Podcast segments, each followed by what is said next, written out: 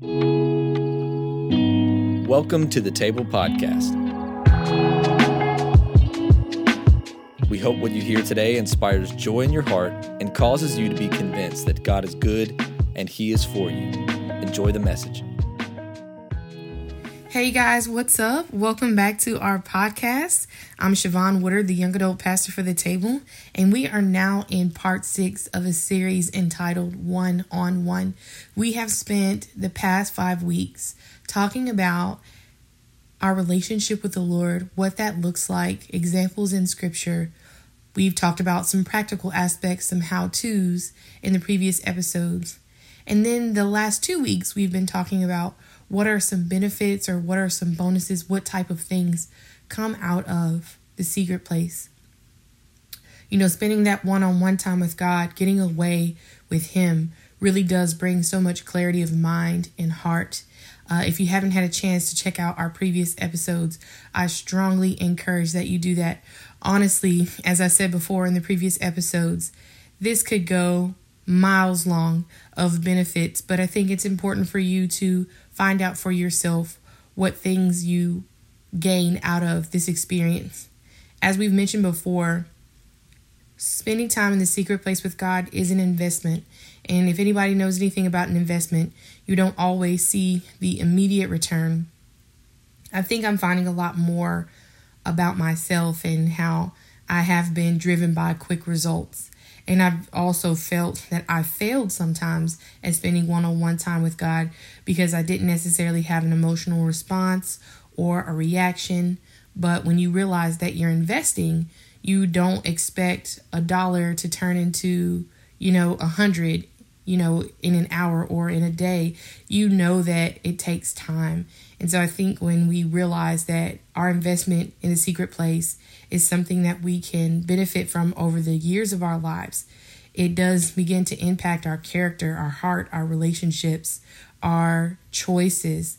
Then we realize that this is a worthy investment that we can do continually that bears fruit in different ways. We know that uh, Galatians 6 says that if you sow into the spirit life, you will reap. So we know that this is something that always has a good return no matter how long we do it, no matter how often we do it. Every time that we plant this seed uh, in our own spirit life, we will reap good things from it. So I struggled about what to talk about as this will be our final, I guess, episode for the series. Uh, as I could have mentioned a list of things that I've personally benefited from. But one of the areas that I thought would be really important to touch on today um, is the benefit of making decisions. In the secret place, you can invite God to help you make major decisions in your life. Uh, we're going to unpack that from a biblical standpoint. I'm also going to like share more of a personal testimony of a way that the Holy Spirit in my quiet time in prayer inspired an idea, a thought that really helped me in my future and it was pretty cool how it all happened. So we know that the scripture says in James chapter 1, um, uh, reading the New American Standard, it says, If any of you lacks wisdom, let him ask of God, who gives to all generously and without reproach, and it will be given to him.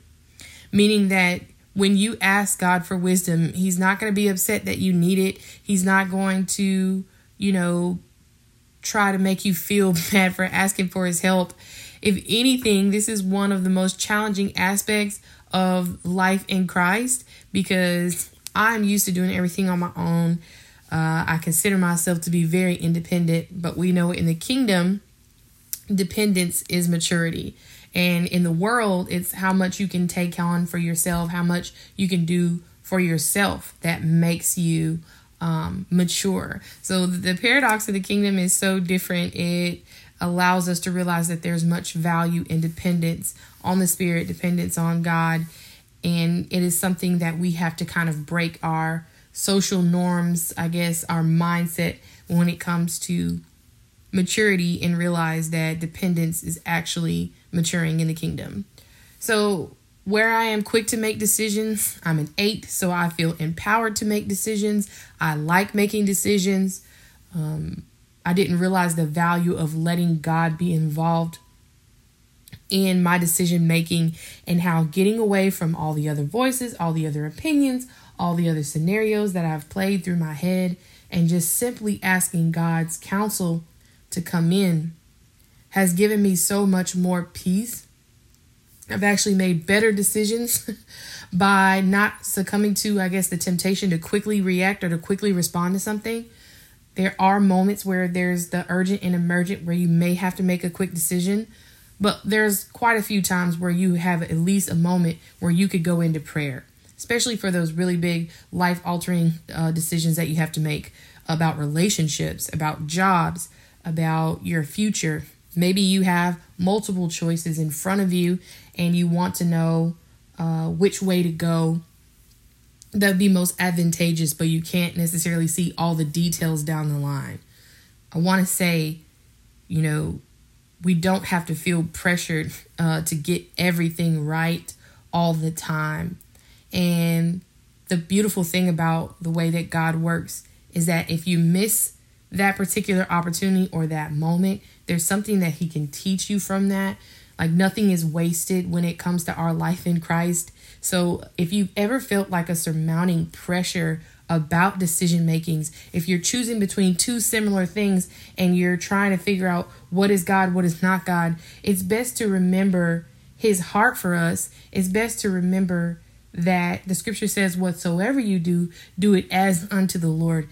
And if you can see that your the character of Christ will be maintained through your decision, excuse me, if you can see that when you love people well with this decision, if you can see that it's going to actually help you grow in this decision, those are some of the guidelines that you're kind of looking for when you're making critical decisions.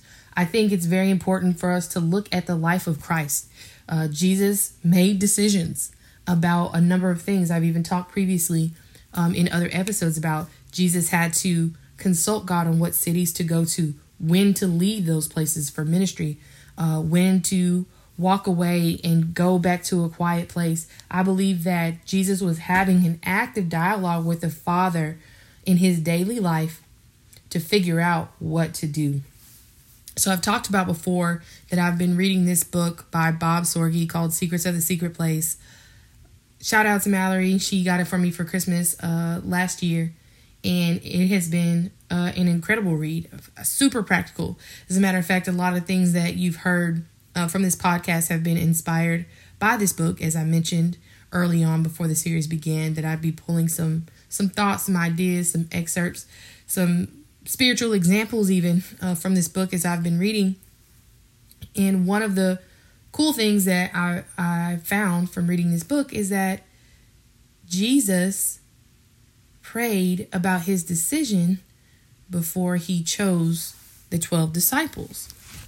And in Luke chapter 6, verse 12 through 16, I won't read all of it, but it says in the beginning of the passage that it came to pass in those days that he went out to the mountain to pray and continued all night in prayer to God. And when it was day, he called his disciples to himself, and from them he chose 12, whom he also named apostles.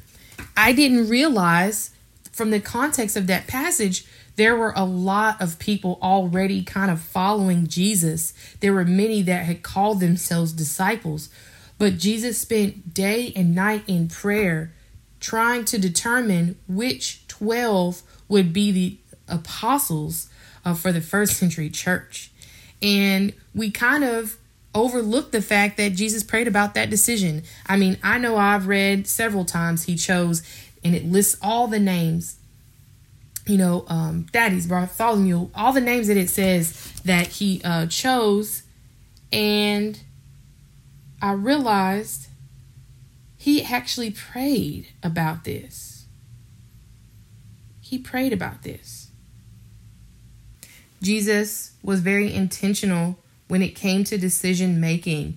And it doesn't say he spent just a minute or two. Like he really spent a full night making sure that he heard clearly from the Lord about what he was about to do because he knew that the people that he chose would be critical for the future of the gospel being preached, right? And so if we see that Jesus was intentional in his earthly life about coming to God for decisions, how much more should we do the same thing? Remember that Proverbs uh, 3 5 and 7 talks about in all of your ways, like lean not on your own understanding, but acknowledge, you know, God, and He's the one that's going to direct your path. So many of us are directionless because we simply haven't consulted God. We've not asked Him, What's your perspective on this? What's your thoughts on this? And I will say, you know, a lot of things that we read in Scripture are kind of like prescribed, where where we're saying like this is something that you can do in this situation. For example, Paul in the epistles, he gives you insight on how to interact with your brothers and sisters in Christ. He speaks on marriage, he speaks on even in Timothy, he talks about giving instructions as a leader. There's so many places that we can go for a lot of practical things in daily life. However, there are things that don't fall directly in the line of a context of scripture that we can just go straight to a verse or straight to a passage that specifically answers our question. But what we can do is look for principles of scripture that help us understand. There's a lot more, I think, that we could glean from the Word of God, glean from the life of Christ, His heart, His passion, the way that He dealt with relationships. If we really seek to find those key principles, a lot of what we need is available to us by getting in the Word of God. Uh, Proverbs, full of wisdom. I'm still reading the Proverbs now, going, wow, I didn't even know that was in there. And I mean, you'd be surprised what's in the scripture, whether it's about business dealings, whether it's about lawsuits. It's very interesting that there's like a lot of things in scripture that you don't even think about. But the culture of that day were dealing with similar issues that we deal with. And it's important for us to be able to glean from or take away principles of things. We're not necessarily looking for a Bible verse that specifically covers our situation. Also, in the secret place, God can really reveal a divine way of handling a problem that you may not necessarily have thought about it that way, which kind of brings me to my testimony. So in 2016, as you all know, here in Louisiana, the flood came. It was awful. I uh, lost my car. I was uh, displaced from my apartment at the time. I had to live with friends. I'm pretty sure some of you have heard this story before but you may not have heard uh, this testimony behind it. So before the 2016 flood, I was in a tremendous amount, in my mind, of credit card debt.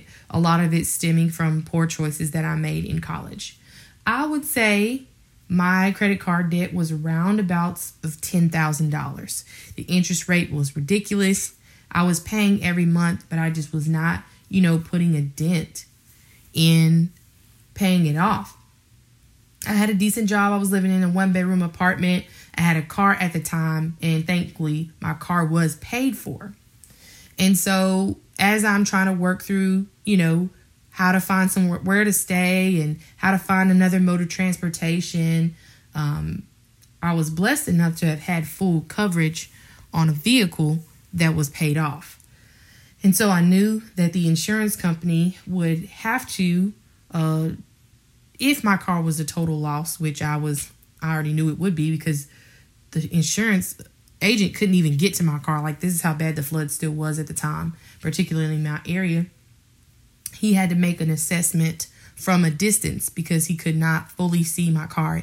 At this time, it had almost been fully, uh, I mean, it was halfway submerged in water. So, I remember having a little bit of cosmetic damage and things like that. And I was like, oh, well, you know, I got the car back in 2008. It's about eight years old. I didn't really have an expectation to get a lot out of it. But when I went to the secret place with God, I started asking Him for two things. One, for divine strategy on how I needed to go about this. Did I need to purchase a cash car? Did I need to put like a down payment on a newer car and make low payments? Like I went through all the options you can think of, just back and forth, back and forth, back and forth. And so I kind of left for my prayer time feeling like probably most people feel. Oh man, I don't really feel like I accomplished much. You know, I still don't know what I'm going to do. I'm still kind of overwhelmed about this. Well, I was at work. I was still driving a rental car. And when I say divine inspiration or divine, I guess, kind of um, idea came, and I felt like the Holy Spirit said to me, pay off your debt. And I was like, no, that wasn't you, Lord. That was not you. Because if I pay off my debt, I don't have a car. And I just was like, if I pay off my debt, then I'm still gonna have to have a car note. But if I would just put this money towards another car or just get a cash car for the same price, like I'm arguing with my own logic because there's just no way that I came up with this idea. Like I knew I had the debt, but I was like, oh, I'll take care of that like another time. So I brushed it off. And then the thought came back again. It was like, you really should use the money to pay off your debt. And I was like, oh, I don't know. So I knew this was the Lord at this point because I definitely would have never had this idea. I was thinking practically, no, you just need to get another car. So I remember talking to a few people and they looked at me kind of like, uh, I don't know, Shivon. I don't know what you're saying. Like, you really just want to put, you know, all your money towards that. Then what are you going to do? But for whatever reason, I was like, all right, here's the final test. I'm going to put a dollar amount in my journal that I would have to get for my car for me to feel like this is the Lord. So I wrote down the dollar amount and I said, if they don't give me this amount, then I'll just know it was crazy talk and I'll just go with the plan that I said. So I write down the amount. Maybe a week or so later, I finally get a call from the insurance agent. She quotes me a couple of hundred dollars over the amount that I put in my journal. And she was like, Is this okay? And I just froze. She had no idea that I'm sitting here going, Wait a minute what did you just say? And she repeated it again. And I guess she was thinking I was going to say, oh my gosh, that's not enough. Da, da, da. I don't know if, how she interpreted my pause, but my pause was because I remember the number uh, that I wrote down in my journal and she had exceeded it. And so at that point, I was like, oh my Lord, you're really want me to do this. So I said, yes, that'll be fine. She's like, all right, we're going to send you this check and all this, this, and that. And I really felt like if they had really been able to see my vehicle, that that amount was so high to me. They probably overappraised it, but that was just a favor of the Lord. So I finally get the check, and you know sometimes when you have uh, gotten a decision from the Lord, once the check is in your hand, you still have to decide. All right, am I going to be obedient, or am I going to just you know go back with my gut, my instinct? It's in my hands right now, right? So I talked to my parents about it, and I was right near the end of like making this critical decision because I'm like, I'm not to get my hands on this type of money again for a long time. Am I sure I want to do this? So I told my parents, and I still at this point don't know how I'm to get back and forth, but I believe this is the Lord. So my parents say, Well, actually, you know, we have an older car that is just sitting up in the yard that if nobody starts to drive this, then it's probably going to just start to deteriorate. Would you like to just drive this car until you decide what you really want? And I was like, bruh, I wasn't even thinking to even ask my parents for anything. Like, I'm literally trying to do this on my own. So I get to drive their perfectly fine extra vehicle that they only use, like, if they needed their car repaired or other vehicles repaired. And I pay off that in that time frame, that $10,000 worth of debt, probably in three months, that check plus some extra money that came in got me completely out of credit card debt. And I was like, now that is some divine decision making. And I know I told you that long story or long testimony to let you know that really, when God tells you to do something, when it's time to make a critical decision, even if it seems far fetched, He has a way of confirming that for you. Um, now, three, almost four years later from the flood, I have a brand new SUV that I absolutely love, that I can afford, that I got a really great interest rate on. I drove my parents' car until I was ready to make that bigger purchase again. And to this day, I am still debt free from my credit cards. Uh, you know, because I pay off my statements every single month. And it, it was just like the weight was lifted off of me. I was able to do so many things by not having that weight drag around. And whereas I thought I was losing by following the wisdom of God initially, because I couldn't see how He was going to work everything else out. But I was so grateful that I decided to trust the Lord and to really let Him get me out of a situation that, I mean, I still would have been in debt to this day, four years later, unless I, you know, without making some huge sacrifices that just really wouldn't have happened. So when I tell you that God will give you counsel in your decisions, it is such a real thing. The counsel of the Lord is so comforting. It really does help you feel empowered to do things that you never thought you could do. He gives you so much grace and space to just test him and see if he won't be faithful in these areas. And now that I've come to the realization that he wants to be involved in all of these details and I've seen how he's worked things out, it helps me to be a lot more, I guess, proactive about saying, all right, let me take this to prayer first.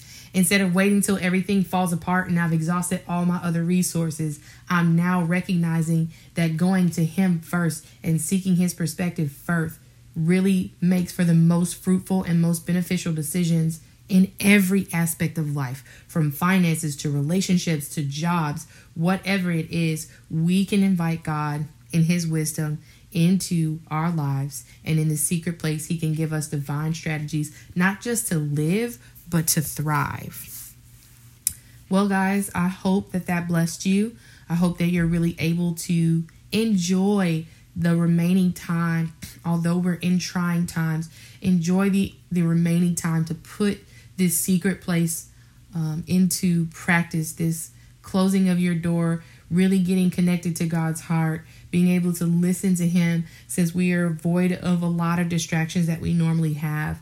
Let's make some really good investments in our own lives, in our future, in our character, in our hearts, and see what God will do with what we invest in with Him. I know that He's going to allow it to be fruitful. I know He's going to allow it to bless our lives. And overall, we're just going to feel more at peace. So I'd like to pray over you before we go. Father God, we just thank you so much that we can come to you, that we can invite your perspective in on any situation that we're dealing with. We thank you for your word that you have given us to encourage us, to give us insight, to help us in our daily lives. And we thank you, God, that we are not alone, that we don't have to carry the weight of all of our decisions on upon ourselves. We can come to you. We can give you what we have, God, and you can make something beautiful out of it. And so thank you for this time together. Thank you, God, that any of us who are uh, just depressed or anxious at all, I pray that the peace of God would just rest, rule, and abide with each of us. Uh, for those who are sick among us, God, Lord, we just pray that your healing hand will be upon every single person who is sick, not just from COVID 19, any sickness at all, God. We just pray that you will touch them, Lord, in the name of Jesus. Thank you that you will continue to carry us through this, that we are leaning into your strength, that your strength is being perfected in our moments of weakness when we feel helpless, when we feel as though there's nothing that we can do. Lord, we get to see your hand move mightily. Thank you for your grace. Thank you for your love. Thank you for who you are, God. In Jesus' name, amen. Well, guys, once again, thank you so much for joining. We hope that you've been blessed by this series. Please remember to reach out to us on Facebook, The Table One Word, direct message us, Instagram, follow us, uh, The Table CCLA. Send us a message. We'd love to be praying for you. We believe that God is going to give us endurance as we continue uh, our quarantine. And for those who have been released that are not Louisiana listeners, pray that you stay safe as well, uh, operate in wisdom. And thank you also for supporting us and listening in. You guys have been so faithful. You've been so encouraging to me. This is still something very new to me. Um, And we would also love your feedback. Tell us what you want to hear. Tell us topics that we could discuss that you have interest in. Uh, you can email me, Shivon, S H I V as in Victor, O N, at Christchurch, all one word, dot LA. Send me an email. Let me know. We love you. Thanks for listening to this week's episode. At the table, we are discovering Jesus together. If you were encouraged by today's message, do us a favor and subscribe to this podcast. That way, you never miss out on future episodes. Also, help us get the word out by sharing this podcast on your preferred social media platform. To keep up on what's happening in our community, you can follow us on Facebook at The Table or on Instagram at The Table CCLA.